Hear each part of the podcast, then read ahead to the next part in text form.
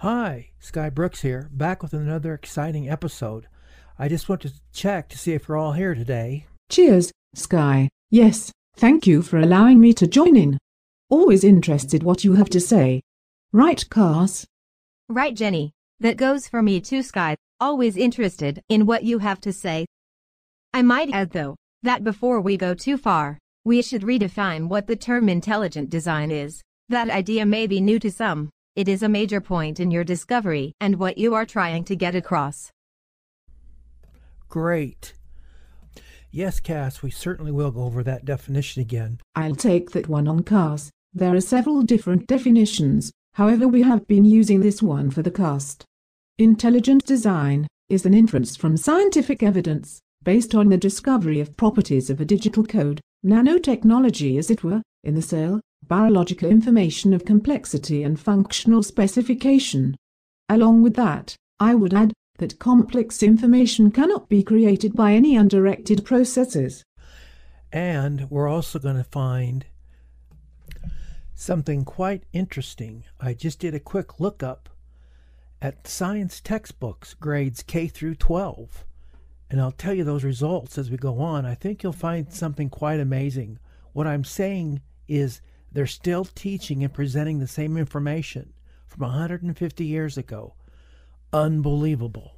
Unbelievable. Glad you're both here. I just want to thank both of you for taking time out of your schedules to support this process and my journey of observation and discovery that I've had. At the close of the last episode, as you recall, we had covered three articles that were dated 1961. A quick review on those we covered the article on Raymond Dart's discovery of the Java Man and Peking Man.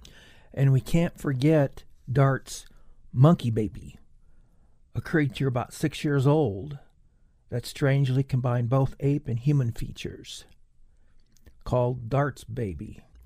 A second article of the Cro Magnon Man, and a cool discovery on a find, and my favorite, a skeleton found presumably related to those wicked men who had perished in Noah's flood was later recognized not to be a man but a salamander.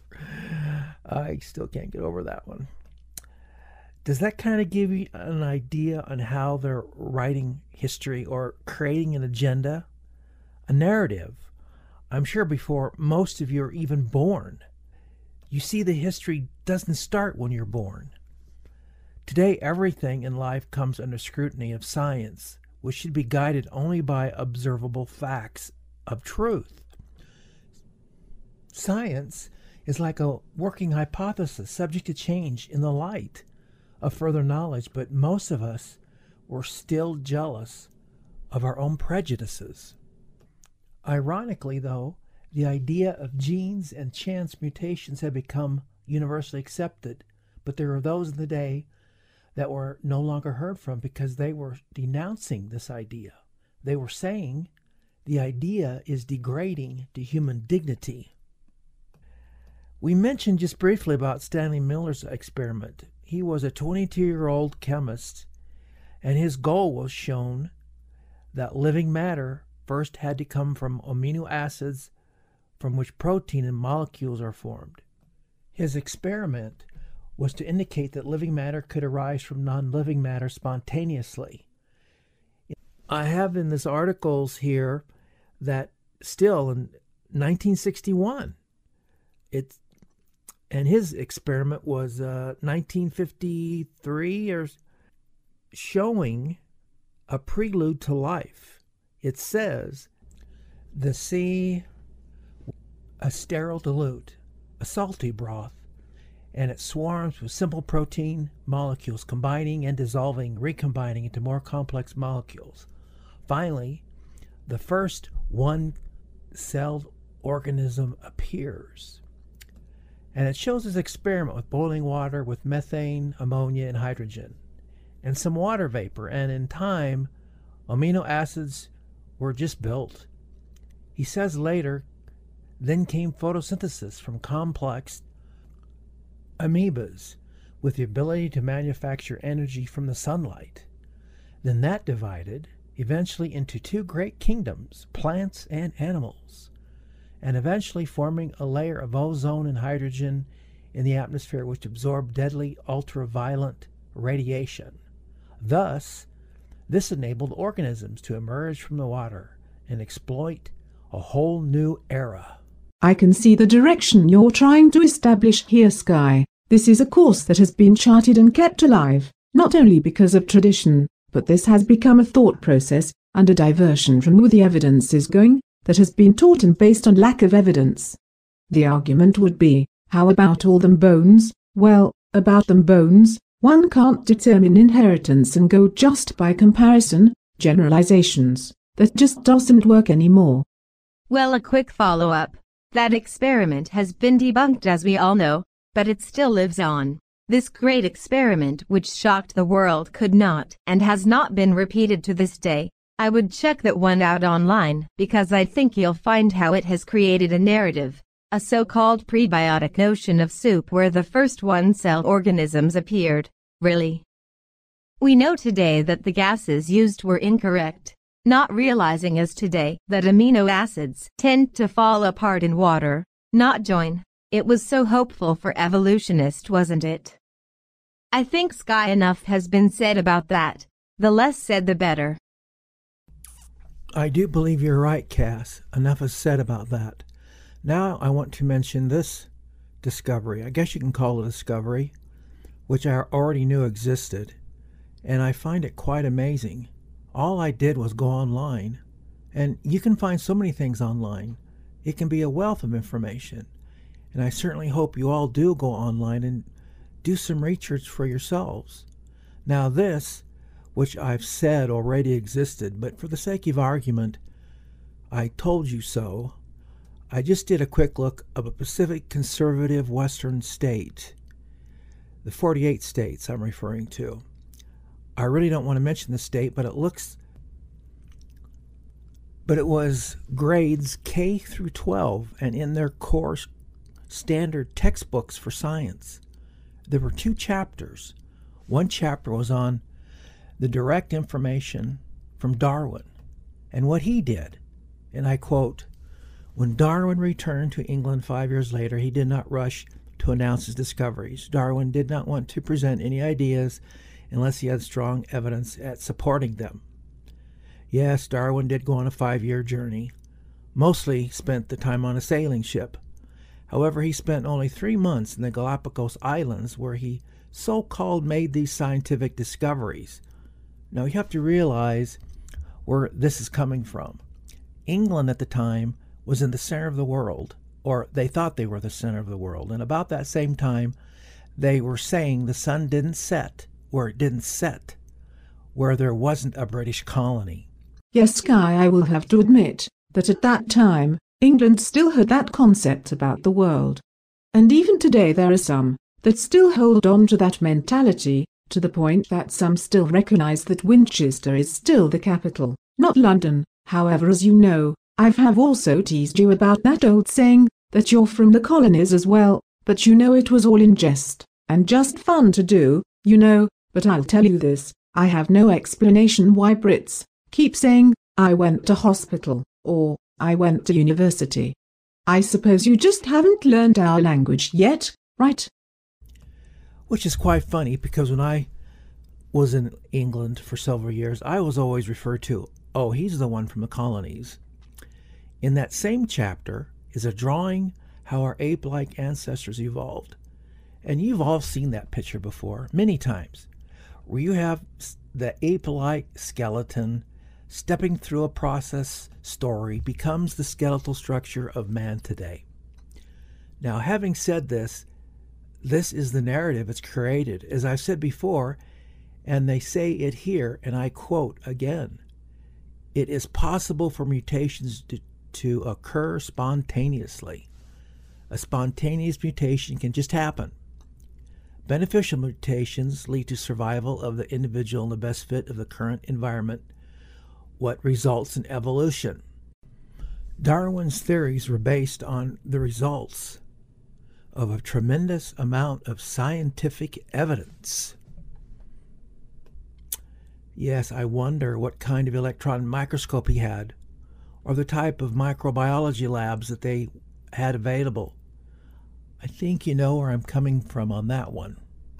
Let's just say a couple things about the timeline here. He released his book in 1859, right? That's less than 80 years from the Revolutionary War, or the Constitution was ratified in 1791. Wow. And in 1858, Rudolf Virchow had his theories of cellular pathology spell the end of humoral medicine. Humoral medicine was a system of medicine at that time detailing the makeup of workings of the human body adopted by ancient Greek and Roman physicians. One can only imagine those type of procedures. In going down a little bit more on the timeline and trying to set this perspective, in 1901, a fellow by the name of Carl Landsteiner discovered the existence of different human blood types. In 18 or 1928, Alexander Fleming discovered penicillin, and that was an accident. So you remember Darwin's Origin of Species again? It was in 1859. I just can't stop with these comparisons and this timeline.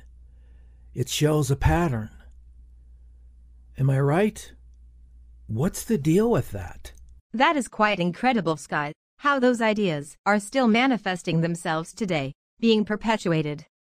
It is quite obvious by that timeline how antiquated and outdated those techniques were, and how far we've come. Most are still stuck in the past with these ideas. Basically, it has been ingrained in their mind. It's really too bad.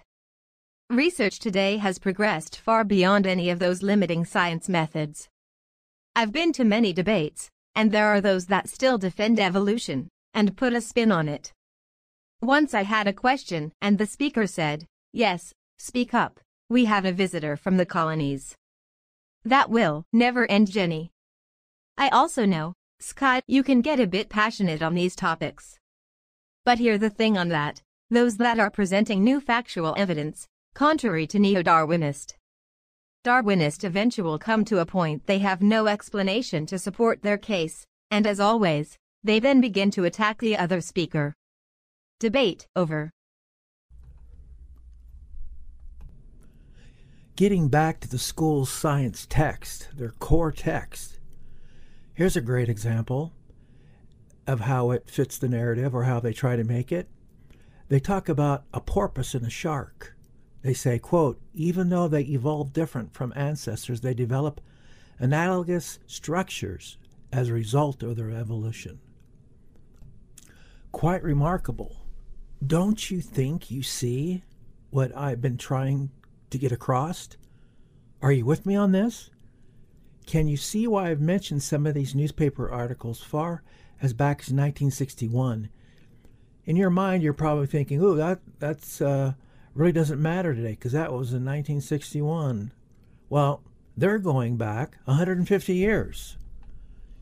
And I'm just trying to show you how they're sustaining the pattern of that hoax, this false narrative. Now, this is even worse than Darwin.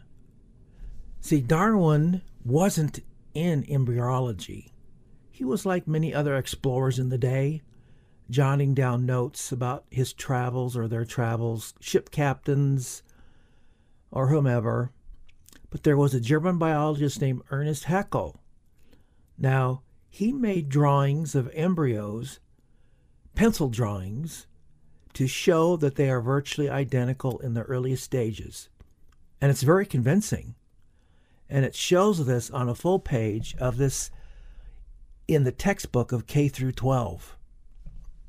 Now, here's the deal on that it's a fake, it's a hoax. Darwin used those in his book, Origin of Species. So, I mean, what does that say about his book? This picture of Haeckel's drawings were dated 1892. You got to be kidding me. And here's the crazy thing biologists have known for over a 100 years that Haeckel has faked his drawings. Do you see the narrative that was created or this is classic example of evidence being skewed to fit a theory. It just doesn't and hasn't ended. And I am betting that you can find this in m- most modern textbooks just about anywhere. Now, here, this is even crazier.